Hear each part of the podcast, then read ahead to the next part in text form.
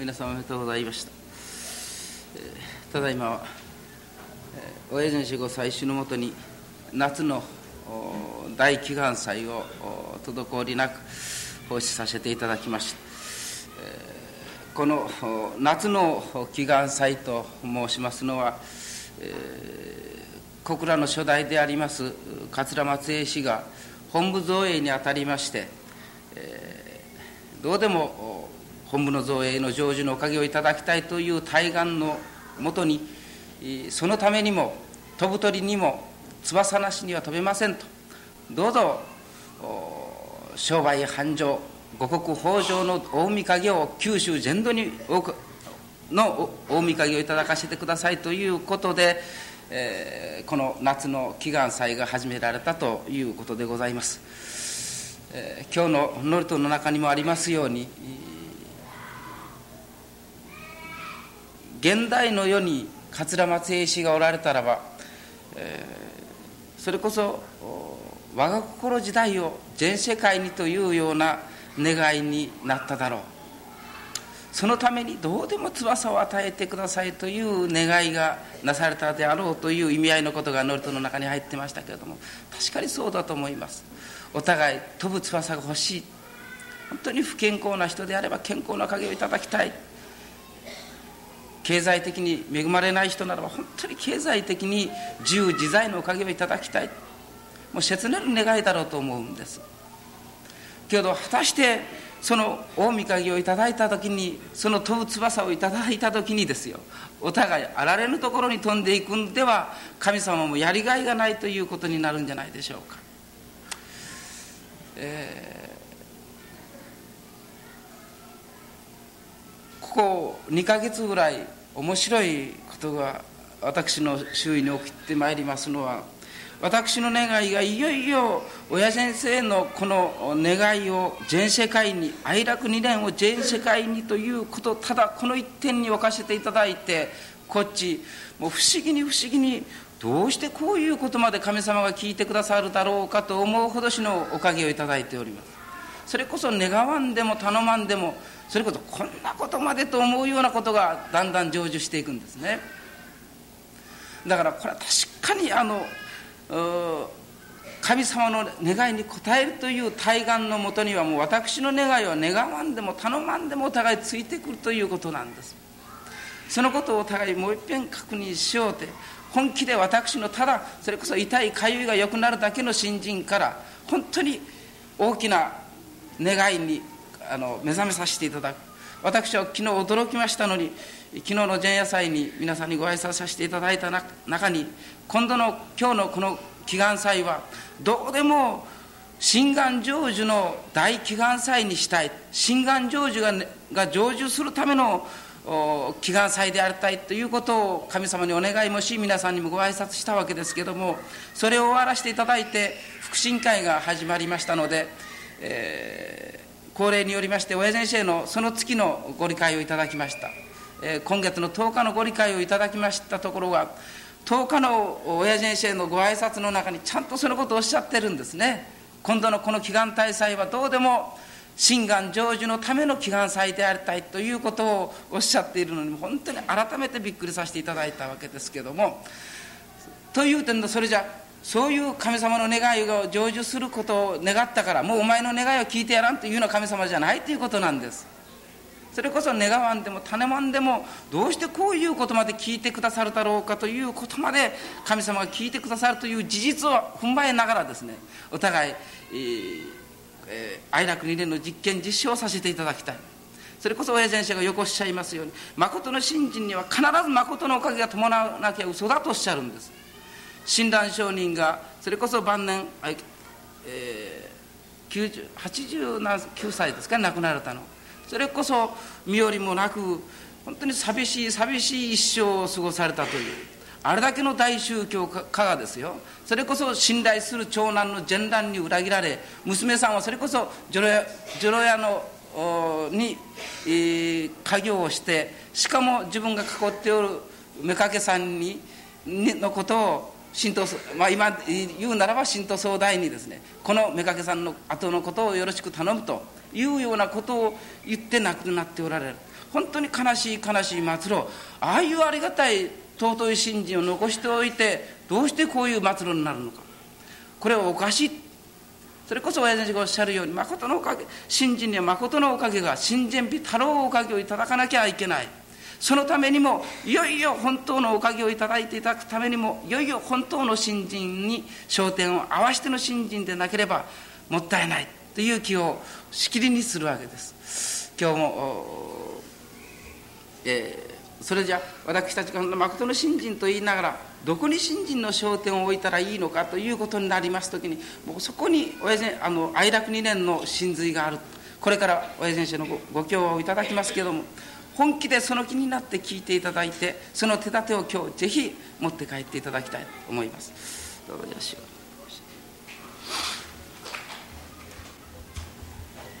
皆さんおめでとうございます。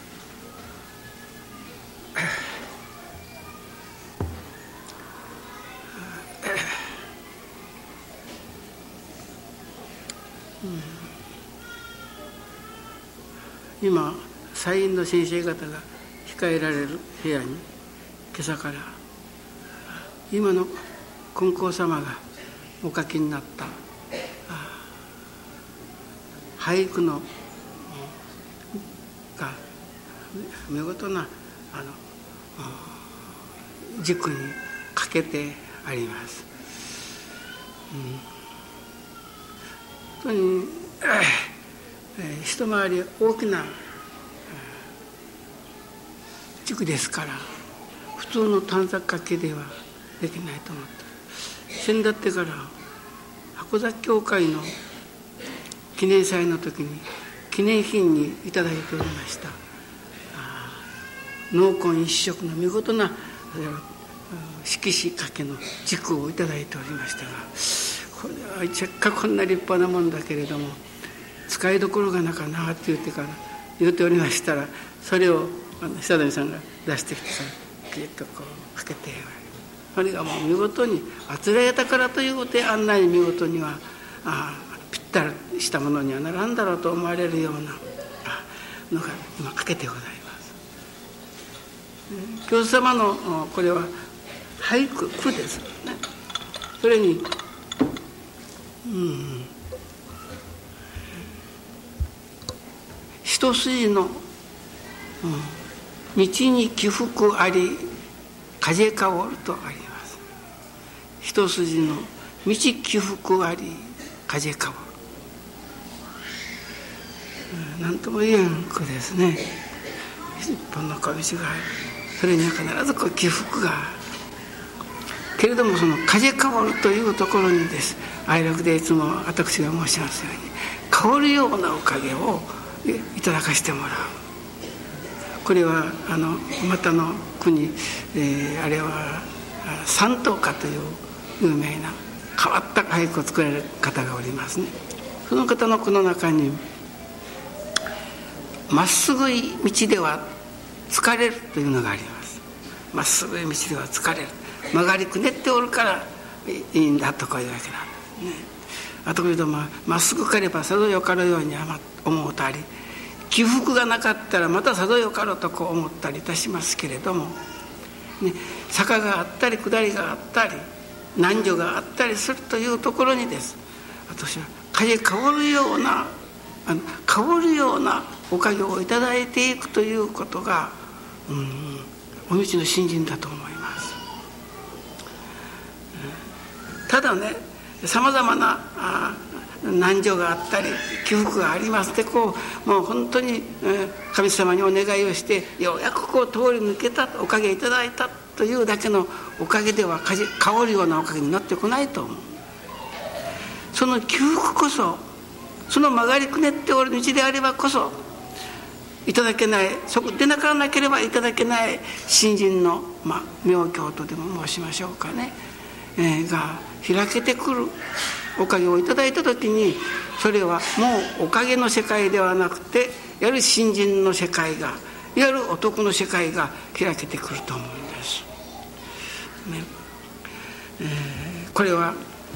先だっての朝のご記念の時に、えー、新人の喜びおかげの楽しみということをいただきました、ね、新人の喜びにはね必ず嫌というでもおかげがつきものです。おかげって形のものだけではございませんけれども自分の心の中にもですけれどもね神様の恩働きと思わずに折れない働きをそこに見感じるのです。そこに楽しみがおかげの楽しみです。だから新人のその喜びもう何年間朝参りを続けております。もう本当に今後その信任はありがたいと思います。というだけでもしおかげの楽しみというものがなかったらこれはちょっとおかしいんです。ね、言うならば自分だけが越に行っておるというか独りよがりの喜びではこれは生み出されるおかげにつながってこない。それではおかげの楽しみがない。やはり私どもは新人そしておかげを受けるしかもそのおかげが香るようなおかげであってありがたいもったいないという心を絶えず自分の心の中にいただくことができる。お道では我が心を目指すと申します、ね、よ天地各地にございますようにおかげは我が心にあるのです。その和らぎ喜ぶ心とは私は真にありがたいという心だと思います。しかも真にありがたいという心がで何かを受けたいただいたという時ではなくて新人の喜びです、ね、そこのところにね私ども長年新人させて、まあ、いただいておりましたけれども、まあ、いつもただ自分の新人を振り返ってみるのにお願いをして、まあ、不思議なおかげをいただいたというの時だけしかこう喜びが湧かなかった。あるいは本当の喜びじゃなかった。その喜びがまた次の喜びになっていくようなおかげになってこない。さまざまなあまあそれこそ起伏のある道を歩かせていただきながらもうこの坂はもうこしんと思うようなところでもです。ね。神様にすがって来させていただいたその向こうにね信心の喜び。ただそこを越しさえすればよいおかげでただ越したというだけのおかげからそこを越す時に力を受ける。昨日の福神会でございましたが昨日の前夜祭が終わってからでございましたが「まあ、今日は全国大会のことやね」と言って東京大阪辺りからみんな見えておられます。うん福山広島、ね、もう九州は各県からの代表の方たちが一口ずつですけれども、まあ、福神会というのは愛楽教会でお商売のおかげを頂いている人たちの新人研修が毎月15日にある。その中で鹿児島の戸田さんが発表しておられましたがもう本当に置いたものを取るようにおかげをいただく時もあるけれども先月から今月にかけてはねもう成就しなければならないはずのことが成就しない言うならば右と願えば左というようになっていきますけれどもご理解をいただけばいただくほどこういう時を大切にしなければならないこういう時に力をいただくんだなと思うて、えー、従業員一同の方にもそのことを言うて、まあ、一生懸命、えーまあ、弾ませていただいておるというお話がございました。ね、また売れたまた売れたという時だけがありがたいのではない。先月から今月にかけてはなかなかそのまあ商いが思うようにいかんのだけれどもそういう時に力を受けるんだという生き方いただく構えがいい。構えがないとそういうふうにはいただけんお願いをしとるけどもどうしてじゃろうかと思う。ね。そこに言うならば佐田さんの場合新人の構えを作っておられるからこういう時にいよいよ力を受けると言われと言うなら従業員の方たちにも励ましながらおかげをいただいておるという話をなさいました。構えを作っとかんとやっぱりダメ。ね。昨日誰かが言っておられました。例えば狩人が鉄砲を担いで獅子落ちですね。の狩人が山に入った。獅子が飛び出してきた。それこそ待ってましたとばかり銃を構えるとこういう。ところがねうかつにして山に登ったらイノシシがやってきたらもうそれこそ慌てふためくしなければならんだろうけれども獅子を打つことをいわばあ目的で言ってるんです。ですから出てきたからどっこいとこも構えがあるから、まあ、獅子に出会うということがありがたいということになる。全くさださんの場合はそんな感じがするんです。こういう生き方をいよいよ身につけていくという時にです。やはりそれを身につけていく手立てがいるんです。本当のことが分かっとらんとそういただけんのです。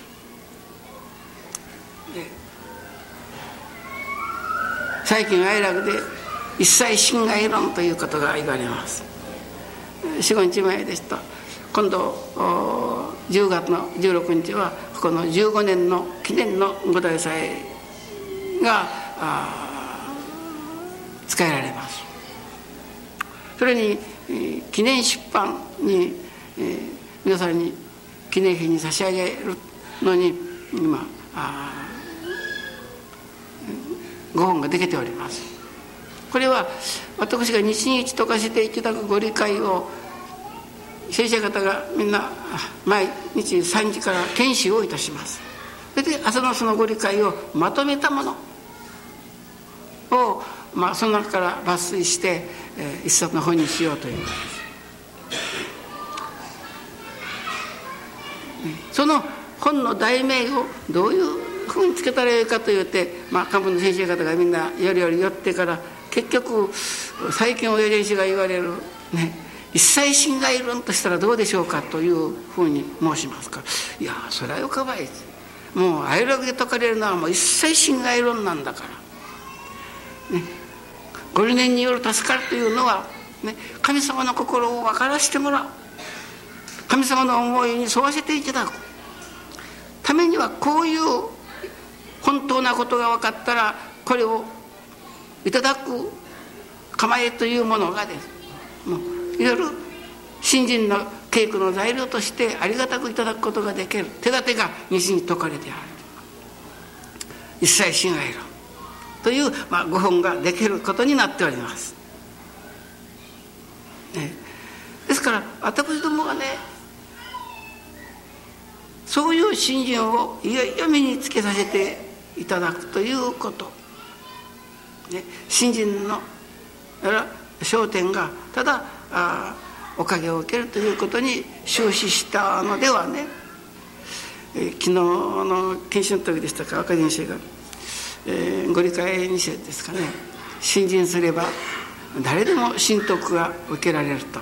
教祖はおっしゃっておられます。けれどもねたくさんのまあうん振り返ると100年間、うん、続いてきとるお水の信心の中にです。たくさんの信者ができたり消えたりして今日に至っておりますが果たしてどれほどしの人がそのご神徳を受けたであろうか受けておるであろうか。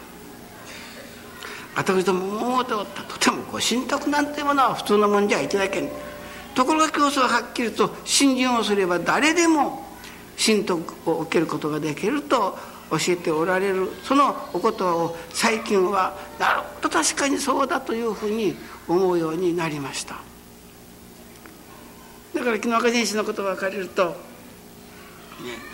誰でも神徳が受けられるというのじゃなくて誰でも神徳が受けられんというのが過去の根拠じゃなかっただろうかと、はい、誰でも神徳が受けられる、ね、ご神徳とはどういうことだと思いますか？久留米の初代は神様のご信用じゃからとこう教えられた、ね、確かにそうだと思います、ね、私は思うです。天地との交流だと思います、愛をかけようで立ちよくというただあまああなたがそちらを持つなら私はこちらを持つといったようなものではなくてです、ね、神様と氏子がこう拝み上げれる社会、ね、教祖の神様はこの方が祈るところ天地風の神と一心とか同根とかという言葉をお使いになっておられます。これは教祖の神様の専売特許じゃない。生き神とはここに神が生まれるということであってみんなもその通りのおかげを受けられると教えられるように。私どももそのいわゆる天地人一如の世界と愛楽でそういうふうに申します。天地人一如の世界、ね、それにはどういうことになるかというといわゆる見やすい手立てがあるのです、ね、言うならばまずなら天地日月の心になることを寛容と教えられますからな天の心とは地の心とは日月の心とはとそれをまず知ることです。分かることです、ね、これはもちろん人間無事故のが幸せになっていっての天地ですよね。日月です。あまあ天地のことはとてもそれこそ相分からずであります。けれどもこれは人間が幸せになることのための天であり地であるという心天の心地の心。ね、それを愛楽では天の心とはもう限りない麗しの心だ。もう私どもにそれこそ信心はななくてもおかげはやってやるというそのおかげには条件がない。これをやるからこうということではない。条件のない心。しかも限りなく与えて与えてやまない心。まあ麗しの心というのでしょうね。同時に潔い心ともいただきます。ね。新人の稽古をさせていただいておりますとやはりねここはどっこい新人度胸とはこういう時に使うのだろうと思うようなこともございます。ね、だからその潔い心とかその麗しの心というか自分の心を自分で合唱したような美しいとか、まあ、ありがたいという心ですか、ね、がいわば天の心と一つになる。愛楽で言われる成り行きを尊うと黙って収める。これは私は知の心大地の心だと思うんです。これに徹することです。ね。ですから泥の心なら泥の心に徹するのですからその天地のが泥の心なら私どもも泥の心になるから一緒にならないはずがない。天地が油なら私どもも油にならなければ天地が水ならばまた私どもも水にならなければ水と油では一緒になりません。ただお金を頂いております。何十年信心しておりますというだけでは一緒にならない。天地の心を心とするというふうに、まあ、申しますね。それをそんならもう今日からただいまからもう本気で一つ黙って収めるという。まあここは一口言うとかなということもありますけれどもね。そこを黙るということはどういうことかというと神様を信ずるから黙っておれるの。ということが体験してだんだん分かってくるんです。初めの間親先生が黙って収め黙って収めとおっしゃるからもう歯を食いしばって黙って収めておりましたら黙っておって収めてよかったという、まあ、結果が実験から実証が生まれてくる。それが重な重なっていくうちにです。なるほど黙って収めるということはこんなにもありがたいものだということが分かります。いわゆるそれが泥の心と同化していくわけです。ね？だからそういう修行に本気で取り組もうということになったら地の心にも天の心にもね？こう入っていけれる手立てがね日々愛楽では解かれるのが、まあ、ご理念だということになります。ね、だから天地と同じ心になる稽古なんです。それをなら今申しますように黙って収めるということならその気で本気になったら出んことないでしょう。同時に限りない美しい心などというものはなかなかいっぺんにはできませんけれども自分の汚い心が分かってくればくるほどにその心からいよいよねまあ自分ながら自分の心に合唱できるような心になっていく自分をね楽しませてもらえる信心不思議ですね。信心というのは、ね、本当に例えば黙って収めるなら黙って収める成り行きを大事にさせてもらう。大事にはできんけれども大事にさせていただく。そうしていくうちにです。いつの間にか私の心が美しくなっておるのにまたは度胸ができていくのに驚きます。5年6年7年なるほど10年もしたら我ながら我が心を祭れとおっしゃるようなそれに本気でその一言なら一言に取り組んだら10年後に我ながら我が心が祭れるようになるのが私は本国の信心だと思います。ね、そのことにあの専念すること教えに本気で取り組むこと今朝のご理解、えー、ね、ご理解なしでしたか、ね、真と言うたら一つじゃという名詞がありなのでしょう、ね、大工を雇うても棟梁がなからなきゃいけないものを頼むでもあちらにも頼むこちらに頼むではね。なかなか相談くれて物事がはかどらん。もうあなたにもうあなたより他に頼む方はない。として一人に頼む。私はもう一心です。もう根高教一本です。もう開式もしました。毎朝朝の学年にも参っております。と言うから私は一心ということじゃないと思う。世界中の言うならばあ神を日本中のね中の神々を信心するというのはあまりにもの信心じゃ。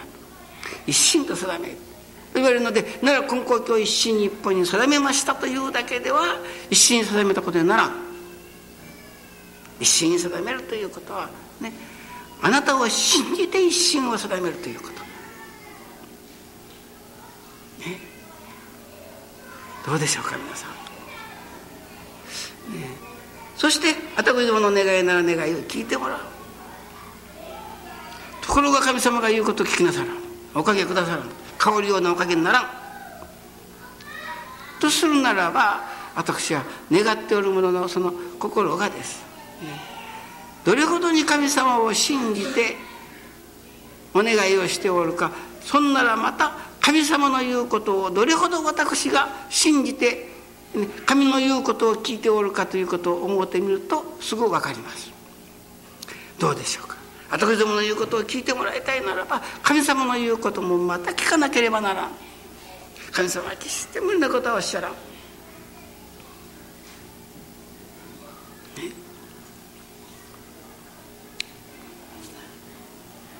中村先生たちがおります部屋の床の間に、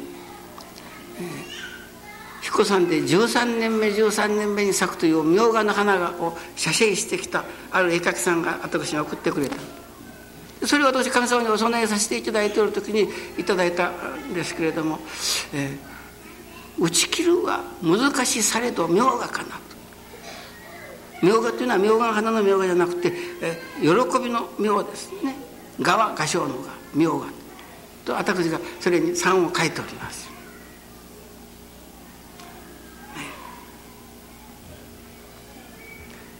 だんだん信心を極めてまいりますと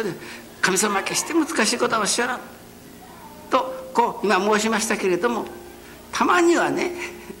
これは私の場合ですけれどもそんなことまで打ち切りよったらもう人間の楽しみもないじゃないかと思われるようなこともないじゃなかったです。ところがその頃にはもう私の心の中に喜びの目を信心の喜びをいただくことがもうこよないありがたいものになってきておった。その打ち切ることは難しいけれども喜びとそれと比べてみたら喜びの方が少しばっかり強かった、ね、それを打ち切ることにした。言うならここはまあ一つの改まると言うてもいいでしょう。なかなか改まりができなかった。酒好きな人に酒をやめようということは難しい、ね、けれどもね神様の教えには背かれん。というような時代です。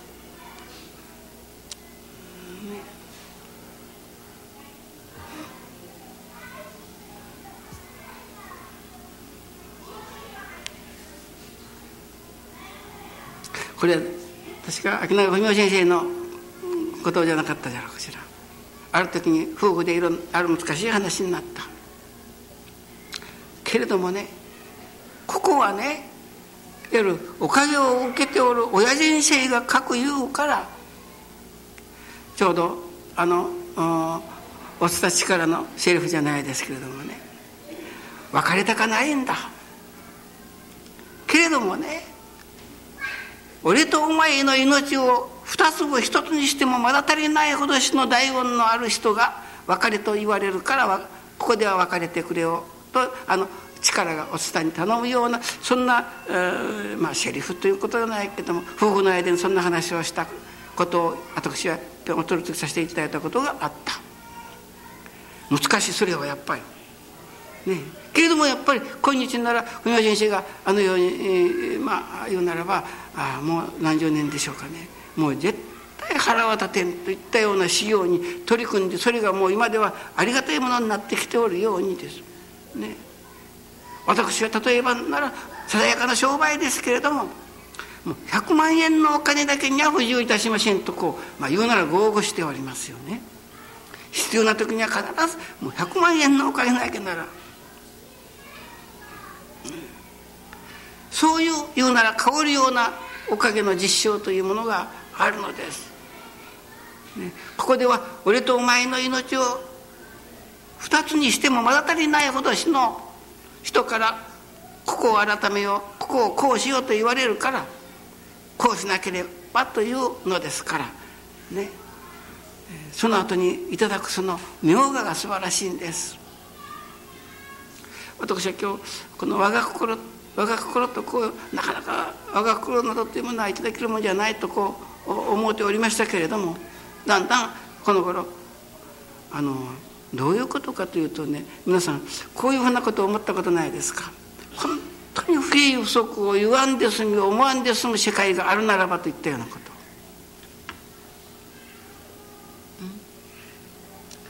不平不足を言わんで済み思わんで済む世界こそ我が心の世界だと思うですね。皆さんそこを目指しましょうよ。あてこどもも不平言わずにおれない、ね、思わずにおれない、ね、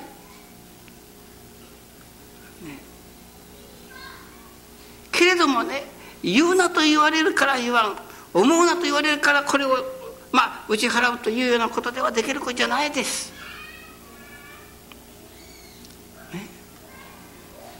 その不平を言おうとしておる思おうとしておるそのことのいわゆる実態というものがです最近愛楽で言われる一切侵害論を紐解かせていただくとですそれこそ不平どころか不足どころかむしろそのことに対してお礼を申し上げねばならないことが分かってくる。ね不平不足がなくなってくる思うこともなくなってくる。一切神様のご演出である。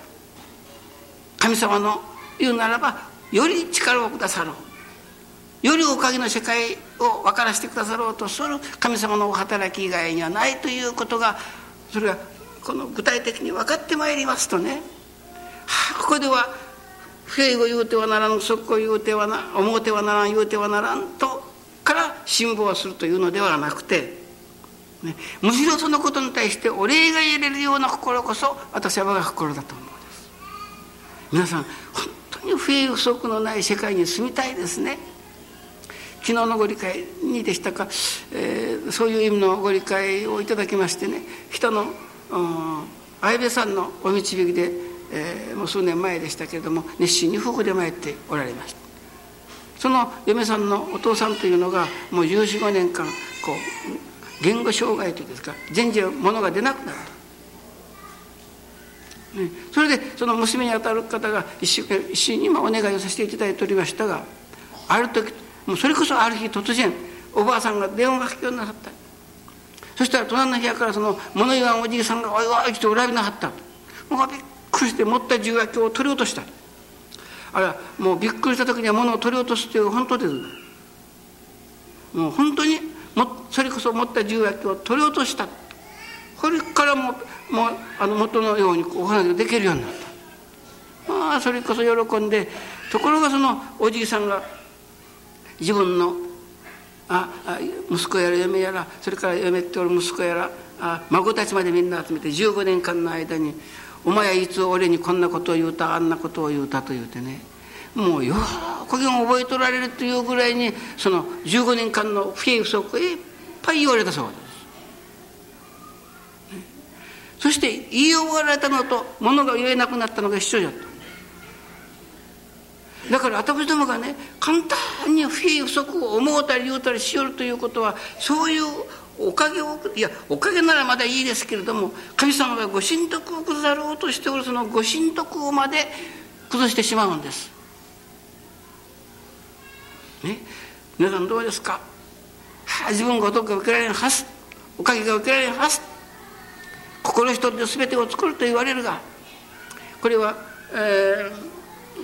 えー、23年前でしたでしょうか？今日もお参りになってると思うけれど。あの福岡の東さんのところのおばあちゃんが参拝をしてきた時に、えー、とったら「心一つで全てを作る」とこう書いてあるのを反対にしてからこうご神米を下げられたところをご神官に伝えたんです。反対にして、ね、心一つで全てを作ると言われるがなら反対にしておるということは心一つでまた全てを壊すということにもなるでしょう。心っていうものはそんなに微妙なもんなんです。だから腹立てちゃならんとかだから不平を言うちゃならん思うちゃならんだけではダメです。言うてはもったいない思うてはもったいない。いよいよ神様の心の奥の奥側からしてもらおうてそのことに対してお礼が言えれるような心を私は勉強していくことだとか、ね、だからねもう金子様のご信心はもうこの心一つに取り組む。これに傾倒していく以外ないです。これもしえんだって、え、あの今日もお参りになってると思うんですがあ踊りの詩をしておられます方があります。奥さんは熱心に参ってきます。ご主人は新人がない。ところが2人とも不思議な病気で病院に入院することになった。おかげをいただいて2人とも本当に神様のおかげをと言わずにおれないおかげをいただいて初めてそのご主人夫婦揃ってお礼参拝に見えた。それで私はそのご主人に愛楽の信心を少しお話をしたけれどもなんかずっとの信号たる感じです。分からん。入っていかん。コンクリートの上水まっぐたかそんな人がありますよ。皆さんの私の話が一つも入っていけるならあなたの心はコンクリのような硬い心です。そうどこじゃない。そうどこじゃないと合点しながらいただいてる人はねそれこそ私の話がどんどん皆さんの心の中に入っていっておる時です。固くな心ではいけません。いつも私どもがやる受け心を作らせてもらおうてそれから私はまた話を変えました。お宅のお母さんがね踊りが好きで踊りの稽古をさせて素人ながらも踊りの稽古をさせていただいて藤間なんなんという名までいただくように踊りが上達した。最近ではお師匠さんと言われるようにお弟子さんの少しばかり持って新人踊りの稽古をなさっておられる。もう温習会が楽しみね。新人も同じです。例えばお話をね聞いておるだけではなくてそれを聞いて実験実証しいや本気で新人の稽古をさせてもらおうという気にならなければね新人は愛楽で言われる、うん、ありがとうして楽しをしてしかも愉快にまでなるんだというようなことになってこない。踊りの好きな人がたくさんある。見るとだけは分かる。目も超えてきたけれどもそんなら好きだから見とったから覚えるってことない。やっぱということってね一つのリズムに乗って合わせて踊らせてもらう稽古をさせてもらおうって初めて手足を動かすだけのぎこちない踊りからそれこそ身も心も夜体のこなしまねができてくるんです。所作が良くなるんです、ね、身のこなしがもう普通の時でも「はあの人は踊りをなさるんじゃないだろうかし姿がええと思ったらというそうなんです。姿が良くなるんです。新人も同じです、ただ聞いておるだけではいけません。ただおかげをいただくためだけの新人ではダメです、新人の稽古に通ってこなければ稽古をしようと一心発起しなければ、そこからです、例えばなら今学人さんが今二十何人おりますでしょうか。あの人と特別な才能があるということじゃないです。御用として異なることを覚える気にならせていただいて稽古させていただくうちに調子が分かるようになり、みんなで合奏ができるようになるのです。だから習おうと思えば誰でもできるように新人の稽古もそうです。教様がおっしゃる、ね、新人すれば誰でもごし男が受けられると教えられるのは男の受けられる新人を本気で、ね、焦点を間違えちゃダメです、私はもう何十年今後その新人してありがたいありがたいと言うておってもそのありがたいに、いわゆるおかげの楽しみといったようなおかげの実証がもし伴うていないとするならばあなたはただね独りよがりの喜びなんだ。新人の喜びではない。それでは生み出されるはずはない。神様と一緒に喜びを得る新人、ね。教祖様が、ね、お届け帳を送りながらどうしてこういうありがたいことになってきてであろうかと思っておられると神様が語りかけておられます。ね、その方が悲しいのではない。悲しいという言葉を使う悲しいまでの喜びを神様と金光大臣が喜びをとられる場面がお天気の中にございますでしょう。それこそ歌人なら歌も読もうにと言っておられますその切ないまでの天地界の神様のお喜びと教祖金光大臣のお喜びが一つになっていくこれは金光大臣の社会だけではない。金光大臣の信奉者一人一人がそういうおかげの世界に住むことができるんだ。それにはまずなら本気で天の心とは地の心とは日月の心とはとね、分からせていただいたらそれを実験実証することなんだ。その実験することがです。ねね決してまっすぐい道ばかりではない、ね、または一筋の道にも起伏あり、ね、風変わるような変わるようなおかげをいただくためにその起伏もまた心眼または心愛と悟らせていただいて、ね、そこをありがたく通らせていただくような信心。そこに天の心と交流する。地の心と交流する、ね、その黙って収めるとかいわゆる麗しの心潔い心というような心がだんだん垢抜けしてまいります、ね、そこからねね。本当に牙城牙欲を離れて誠の大道を開きみ我が身は神徳の中に生かされてあるというその我が身は神徳の中に生かされるなかなか牙城を取ろう牙欲を取ろうと言ってなかなか取れるもんじゃないですけれどもその天地日月の心の一言でも本気でねそこの愛楽の小山さんじゃないけど毎日毎日今日もいよいよ成り行きを大切にさせてくださいと飛ばしてくださいというような新人が7年8年続いておるうちにいつの間にか牙城が取れていく自分牙欲が取れていく自分に気がつきましたと言ったようなことをお続けされたことがあるが私はその時にはあ牙城を取る牙欲を取るだけでいかん本気で教えに徹することなんだ、そこに牙城が取れていく牙欲が取れていくそれは初めの間はそれこそ三大金光様でもね、初めの間はつろうてつろうてよう泣きましたと。けれども親様が辛抱しておればと教えられるから辛抱しいしに泣く泣く辛抱しておりましたら思うこともなくなり欲しいものもなくなったと教えられております。全くその通りです、ね、思うことということが牙城です。欲しいものというのが牙欲です、そしてありがとうしてありがとうしてそのおかげのお礼の足りないいわゆるお愛ばかりをいたしておりますとおっしゃられてだから問題はね泣く泣くでもそれはそこを辛抱し抜かしていただいてもう辛抱という言葉がなくなるくらいに辛抱の徳を受けたいです。先だっていただきましたことでしたが私どもがどういう時に神様とせっかくこう、え、交流が始まったようにあるけどもこう断絶になってしまうのであろうかと。例えば今毎朝たくさんの人が朝参りをしてまいります。私は3時に起きてから宅の神様の前で一番にお願いをするのは、今日も朝参りをしてまいります。お事故にどうぞありがたい目覚ましのおかげをいただかしてくだされ。道中無事しかも構えを作ってお参りができますようにということを自分にお願いするんです。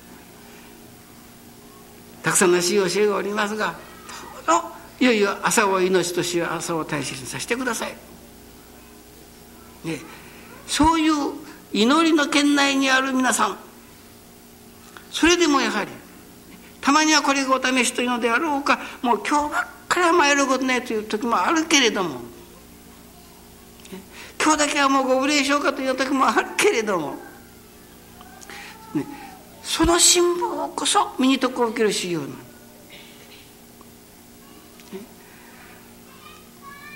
今日はもうお断りしてご無礼しよう。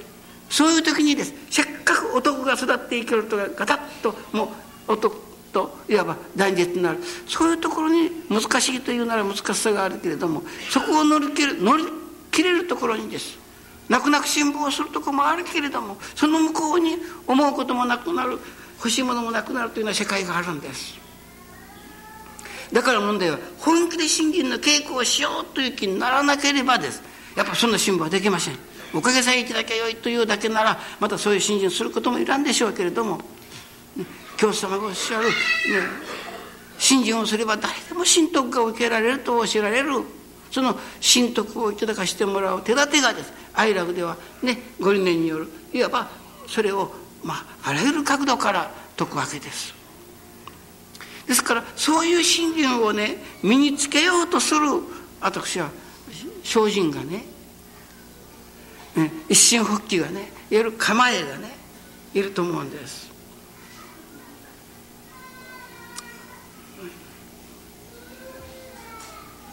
才の死が出てからびっくり仰天するじゃなくてね。さ待ってましたとばかりに構えられるような信心。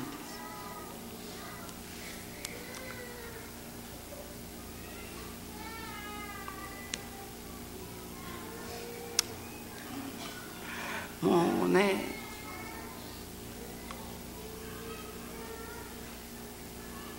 教祖の神様はそれこそあられもない修行をなさった。後々のものは見やすおかげを消させると教えられる、ね、ということはねただね暗記安穏でおかげを受けられるということじゃないです、ね、それこそあられの行ということが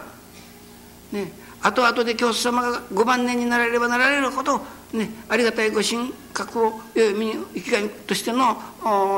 ご神格を高めておいでになられるに従ってです、ね、そういうあられぬ行というものは、ね。えー、5番年の頃の見教えの中にございます。ね。水をかべったり断食をしたりするのは金光大臣は大嫌いだとおっしゃった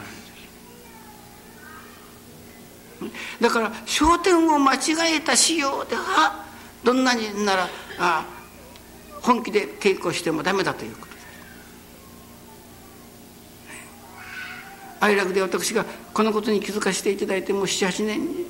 10年にもなりましょうか。あの愛楽で和行全廃ということになった。夜あられの行をさせてもらおうとった。からもう冬の寒中にこの美濃山中の滝場にねそれこそあの公立すらのここ下がってるところで滝の水をかかって大払い上げてからやっとった。ね、それでねやっぱそのありがたくないことはないですねやっぱ一心に。けれどもねこれではね何様も神様も同じことになるんです。根高教の独自性というならば教祖がはっきりおっしゃるようにねもうそのあられの行じゃなくて本当の信心それを内楽では信行は信行か用の行と言っておりますもちろん信行というのは心の行です、ね、信行信行というのは信心の行です。なら朝参なら朝参っていうのはこれはもう信行です。ねそして家業そのものが、ね、いわば本当に御用としての内容のあるいわば修行になってこなければいけま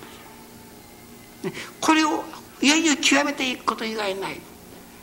哀楽でこの和行全廃いわば和行修行者の中にもそれでもやっぱ断食したり、えー、する人がありましたからそういうことするならもう私破門だともう哀楽におっちゃならんだと私は思いましたそれでもやっぱ仕事あるところですもんね間には。世間とは本当にあのもうここで修行してもらっちゃならんと言って断りました。もうこれはねいわばいろんなあらゆる宗教がございますがやっぱりそういう和行のもっともっとまあ、まあ、私にはすると具にもつかんようなことをしようとして、えー、その荒行のような行を良い、えーまあ、人の真似のできない行をして、まあ、とくとくとしておるといったようなもう人も物宗教もありますけれどもね根高大事な信心はそうじゃないです。そういうところにはっきり根高教の信心の、まあ、独自とかね得意性というものを後でも分からせていただいて愛楽でこの和行全廃をさせていただいた年からとこう比例が変わってきたんですこれは私だから実験実証を持ってあのまああちらこちらから参って見られる先生方にはそのことをこの頃も四国から参ってきた先生にその話をさせてもらいました。したらやっぱ四国あたりはそうにその和行の激しいところだそうですからね金光大臣がそれでもやっぱりね和行より診療をしようとおっしゃるから、ね、和行をするなとおっしゃってないですからなって言われるからもう二の子が作らなかった。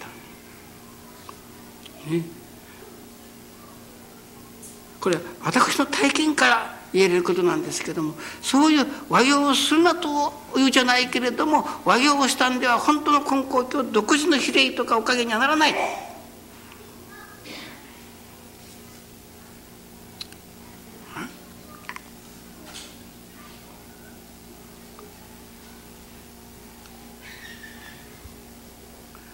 もう本当に根高教はね大阪の白上先生がおっしゃっておられるようにもう前代未聞であり開闢由来なんです。どこをどういうふうに捉えてそうおっしゃっておられるかは私は知りませんけれども愛楽理念をいよいよ深く広くいただけばいただくほどです。なるほど開闢由来だな前代未聞の宗教だなということをいよいよ強く感じます。だからそこのところの生粋の信心をです。もう身につけていかなきゃいけません。だからもちろん信行信行家業のよってまああのまあ言うならごまかしが聞きますけれどね。結局後でもが本気でそこに取り組ませていただいての新人修行。そして強引に無理なんそれこそ神様に強引に頼み込んでおかげを受けるという新人から、ね、香るようなおかげ。死んだってちょうど革新業が終わりました日。ここで、えー、マルショの方たちが10日間マルショ全国大会に出るために10日間合宿いたしました。60名余りのバンド員の方たちがここで、えー、合同演奏をやりました。私はこう正面でいただかせてもらいながらいつの間にこういう毎年毎年こう育っていきますからもうほら青年会の方に入っていくでしょ。だから毎年毎年こうやって次から次としかもああいう、まあ、手の込んだあのバンドなんかのご用する子供たちがようもあるもんだと思って。あここいっぱいだ。並んで見事な演奏をやりました。私はもう本当に感動しました。ありがたいな。と思ってお礼を申させていただきましたら香るようなおかげといただきました。これも10日ばかり前あの皆さん入る口のところに、えーえー、15年の記念祭の看板が出ておりますでしょう。もう、えー、ちょうど4時半の国に終わったら若先生が看板ができたから見てくれという。もう久しぶりで外へ出ました。そしたらああもう素晴らしい看板が出てますね。開教15年、ね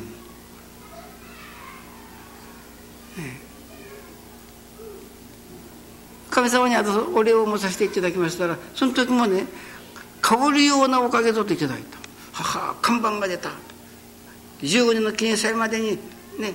言うならおそらくこの調子でいくならばです。また香るようなおかげの記念祭が使えられることであろう。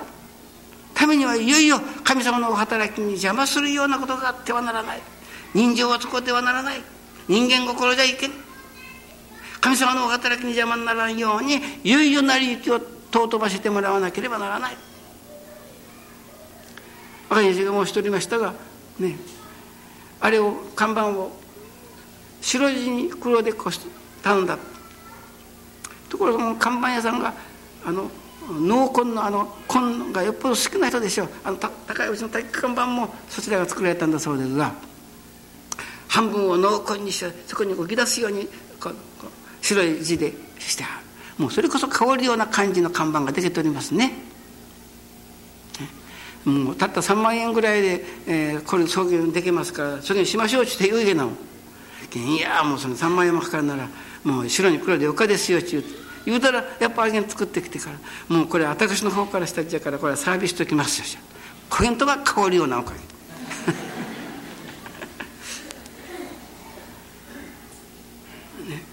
だから看板が香るようなおかげだったからこれから記念祭へ向かってさまざまなことが計画されておったりいたしますがまた香るようなおかげでね締めくくらせていただくためにはいやいやもっていやいよいよね成り行きを尊ばしやる香るという字は草冠をに重んずると書いてある。そして心とある点々香るという字です。もういよいよ自然を働きを重んじる心。ここに香るようなおかげが約束されるのです。しかもそういう心こそ天地に次元の心と一つになれる手立てなのです。天地人一の世界に住むことの手立てなんです。お互い言うならば強引な言うならあのまあどうぞどうぞというおかげからです、ね、それこそ一人でにものができるようなと教えられるような変るようなおかげの世界、ね、ためにはいよいよね。自らの心の中にある我が心とは似ても似つかない心に取り組ませていただいて改めてもいかなきゃいやここ改まったらもう人間やめた方がいいということの時もあるかもしれませんね。タバコ好きな人にタバコをやめよう。酒好きな人に酒をやめようということはけれどもねだんだん信心の一つの妙境というか信心のありがたさがこれを断ち切ってその妙化が得られるならば、ね、それをまた切ることもね潔い心を持ってそれを改めていくことができると思うたら、ね、泣く泣くでもやはりそこを改めていくという生き方を身につけてまいりますと改まることの楽しみがまた生まれてまいります。今まで知らなかったおかげの世界が開けてきます、ね、我が心とは私はね不平を言わんで済む思わんで済む世界だと思います。一つ本気でね本当に不平不足を言わんでも思わんでも済むような世界がもしそこにあるならそこにたどらせてもらう道があるならば本気でその道を教えていただきたいその道を行じたい、ね、というような一心発起の心をを出させてもろうて。ね。新人すれば一年一年ありがとうなる。新人の位もつくと教えられるが一年一年ありがとうなっていく楽しみ。これが新人の位というものでもあろうかと思われるようないわば心を自分の心にいただきながらの新人でないと年を取るに従って寂しゅうなるようなおかげおかげの新人では必ず寂しゅうなります。ねここでは、ね、そういうおかげをいただこうと一心発起するとその手立てがね踊るの見とるだけでは踊りが好きですというだけではいけません自分がやっぱり踊る自分が稽古をしようという気になって、ね、手足を動かすところからぎこちなく踊っていくうちにもう身も心ももうリズムに乗りに乗ってもうそれこそ楽しをしてありがとうして踊ることができるような信心もそういう信心を目指したいと思います。そこには金光大臣が教えられる信心すれば誰でもご神徳が受けられると教えられる信心とはそういう信心がありがたくなり、ね、いわゆるおかげ信心の喜びおかげの楽しみというものがいよいよ広く大きく育っていくおかげをいただきたいというふうに思います。皆さんもう本当にね私がこうして少しばかりおかげをいただいておりますから私が教祖の三好を本当に実験して実証して嘘じゃない。その実証しておる姿が今日のアイラブです。ですから一つの手本ですから、ね、口だけじゃないです。先だって、えー、愛をかけようのご本をいただきましたが須田高太郎という先生が力の論理と神の論理ということでこういろいろね、まあ、あ戦争やらがで、え、勝っても負けてもこんなに馬鹿らしい悲しいことはない。これは力の論理の結末だというふうに言うておられます。そうです、ね、ですから神の論理とはお取り次ぎをいただいて教祖根高大臣が人が助かることさえできればとおっしゃったのが神の論理だというふうにこう締めてありましたけれども、ね、後でその日の研修で先生方に「愛楽の場合はこれは力の論理でもなかなければ神の論理だけでは足りないような気がするが」というて、まあ、みんなと検証したことでしたけれども、金光大臣が人が助かることさえできればというのは今日皆さんに聞いていただいたような意味を置いての助かりだと思うんです。ね、いわば天地と交流する手立て、ね、